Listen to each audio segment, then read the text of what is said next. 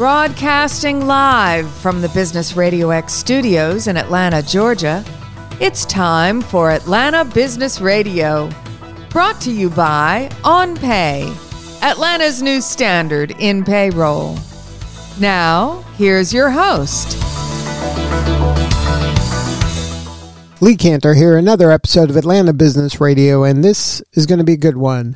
But before we get started, it's important to recognize our sponsor, OnPay. Without them, we couldn't be sharing these important stories.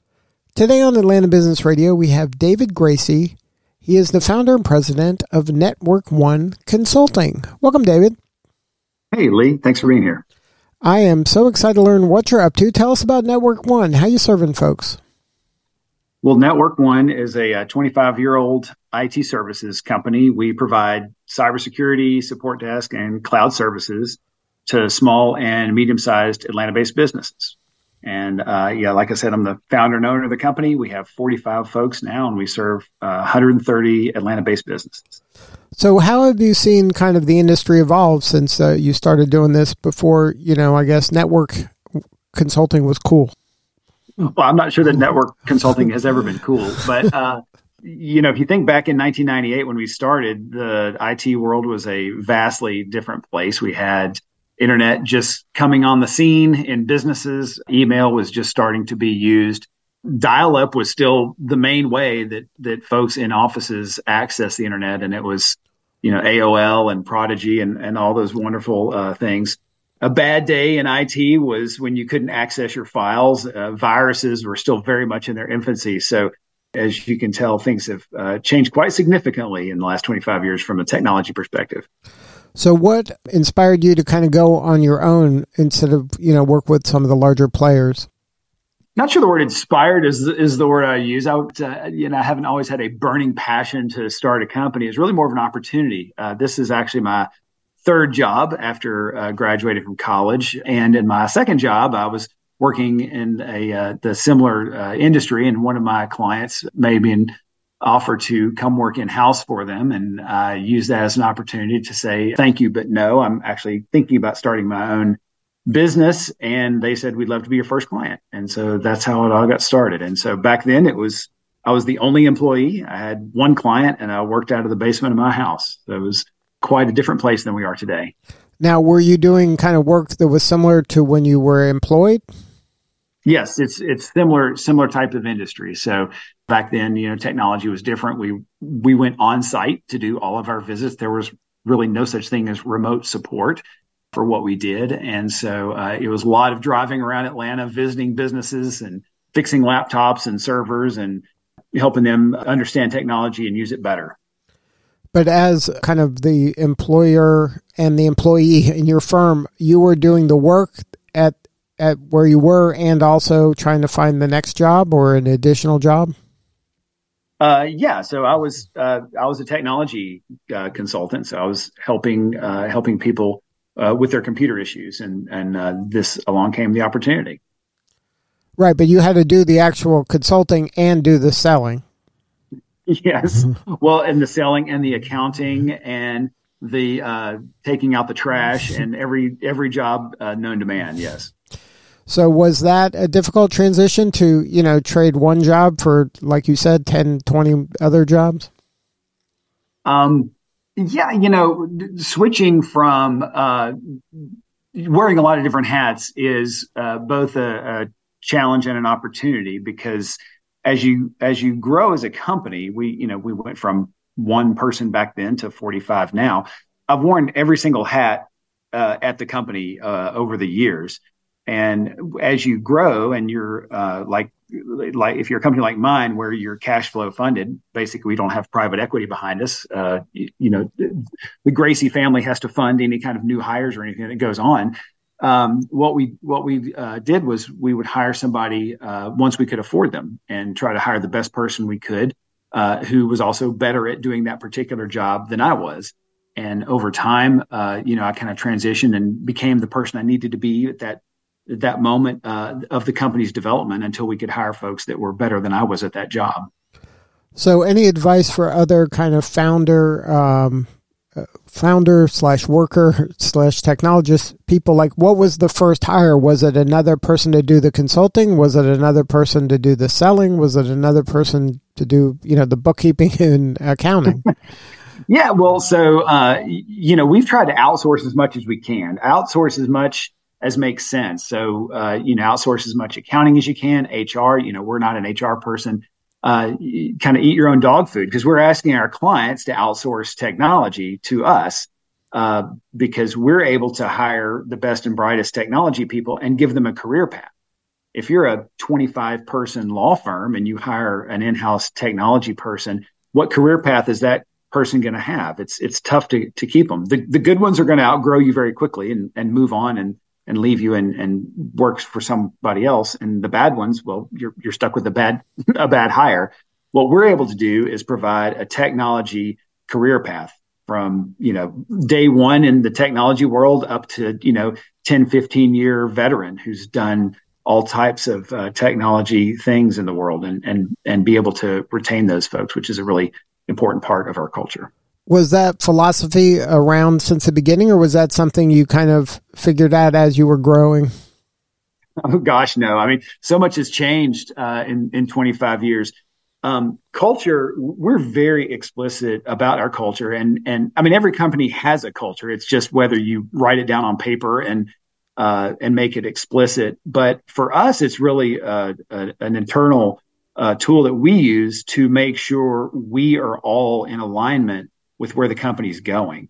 If you if you're clear about your culture and you hire people who fit that mold, and then you also remind everybody at company meetings, you kind of bake it into the fabric of your company, what you stand for and what you're looking to do, everybody in the whole company is pulling in the same direction.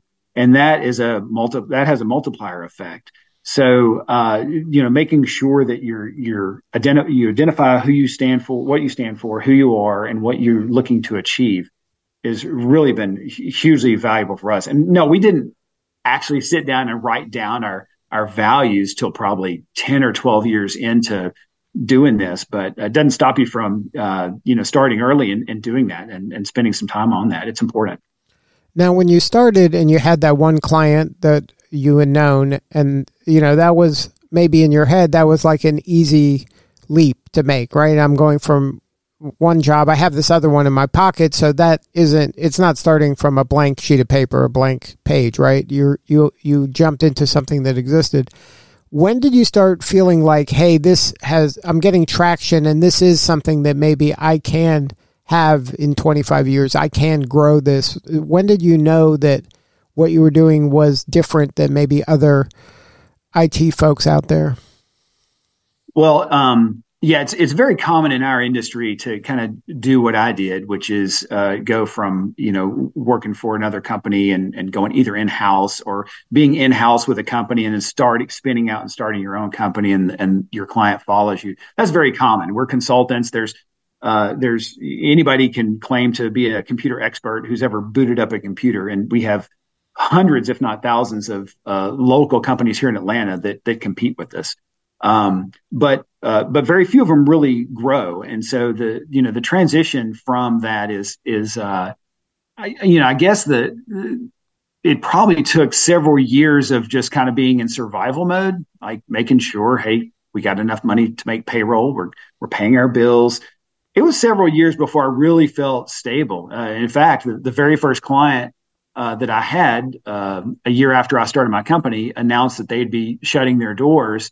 Uh, fortunately, they were branch offices of a much larger company. And so I was able to do some consulting with the other branches uh, to kind of put food on the table. But uh, ironically, had I known that they would be closing in, you know, less than twelve months after I'd started my company and they were my only client, I may not have decided to to do this. So uh, sometimes too much information can hurt you.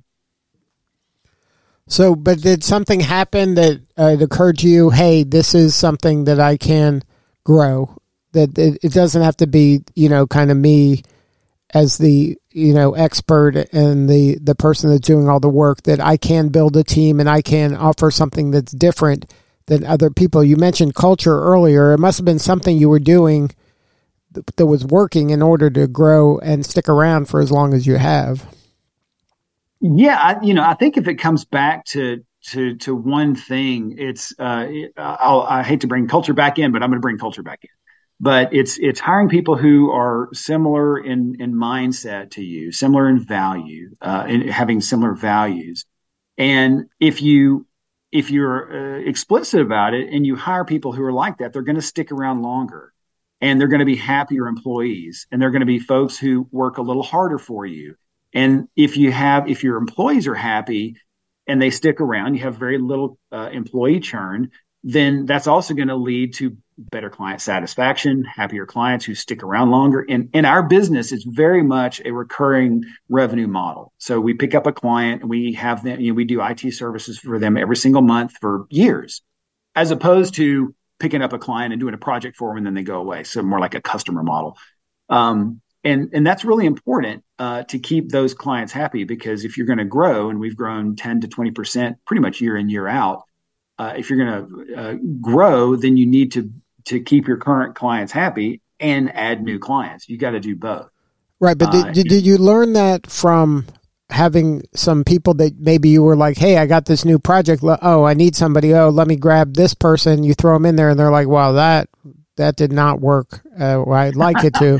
That, oh yeah, uh, we've, we've, we've made plenty of hiring mistakes. That you're like, hey, you know, this culture thing, maybe there's something to that of, of making sure they're a culture fit, and then I'll train them on some of these other things.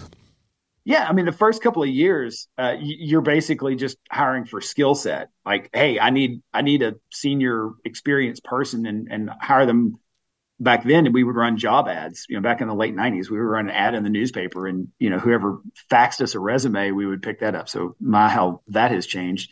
But um, yeah, I mean, fortunately now, you know, we we're big enough that we have a farm system. We can hire entry level people and train them up, and and they understand what our culture is. But yeah, back then, you you kind of don't know. You have to hire who you can get, and if you're one person or two people, it's hard to hire another person. Like, not a lot of people out in the in the work world want to go work for a one person shop or a two person shop. So that's a real challenge in those early days.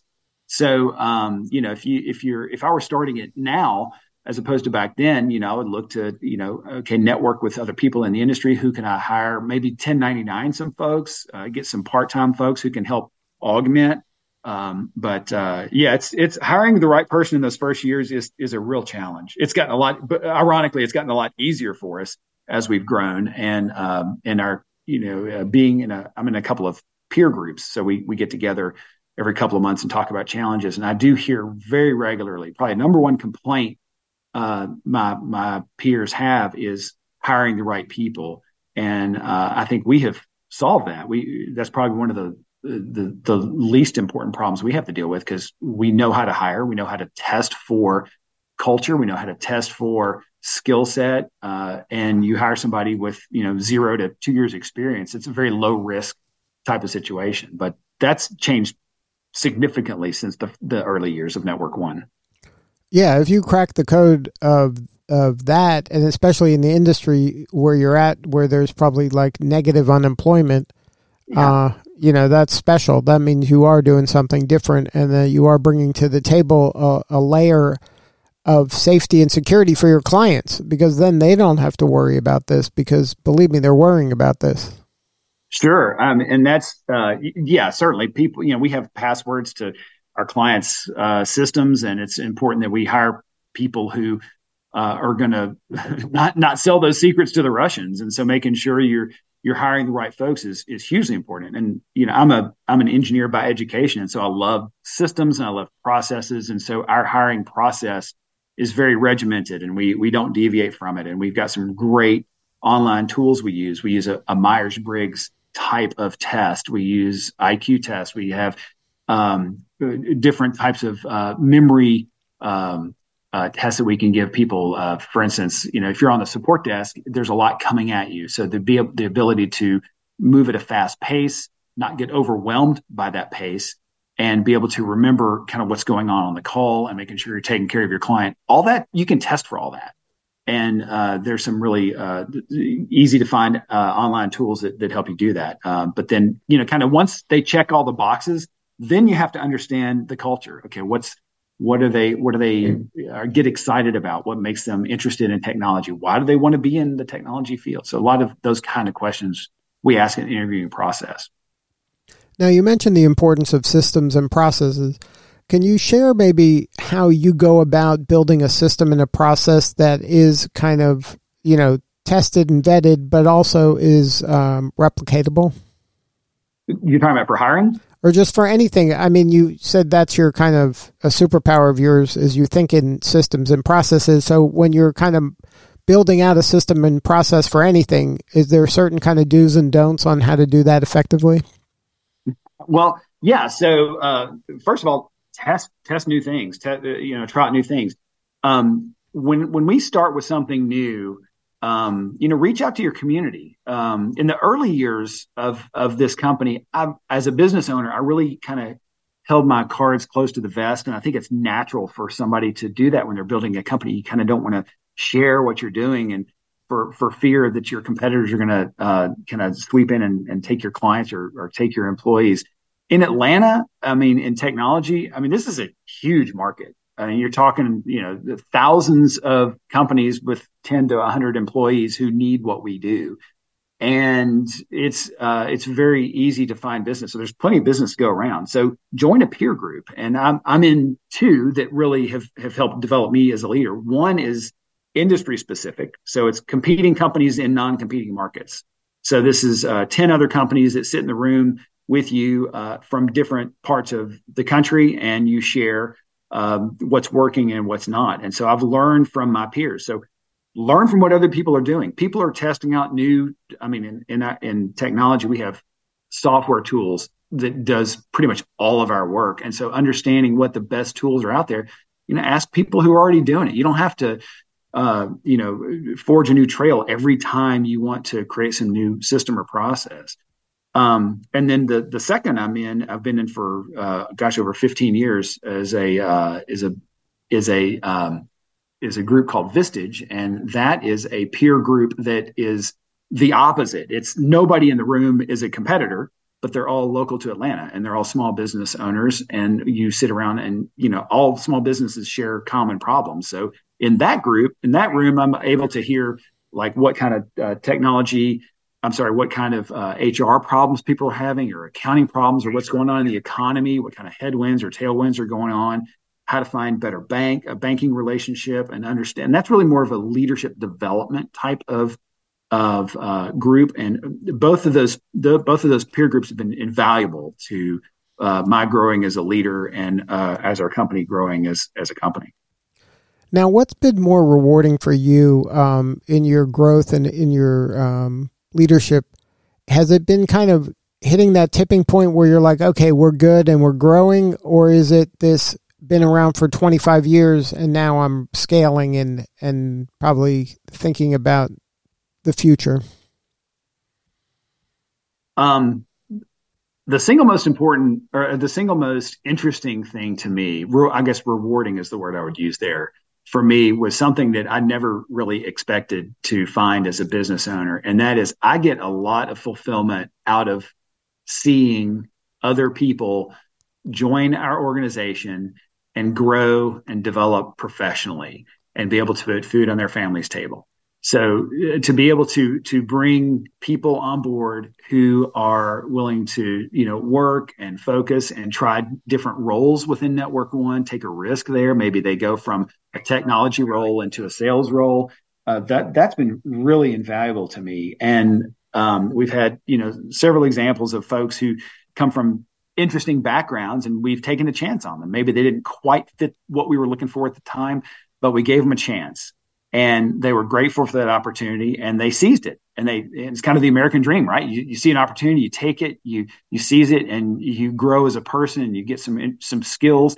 And, uh, you know, we love people to stay at Network One and grow and develop here, but some people are, need to spread their wings and go elsewhere. And we celebrate that. We want to help them uh, grow as much as they can. If they want to try something different, you know, go for it. And we, we celebrate that and encourage that. But, Uh, really one of the most rewarding things is to see folks uh, at my company try different roles, try different departments, and see where they fit, Sometimes it's a success, sometimes it's not, but you learn from every opportunity and uh, and move forward that way. So that's been the most rewarding thing about uh, me uh, in this role.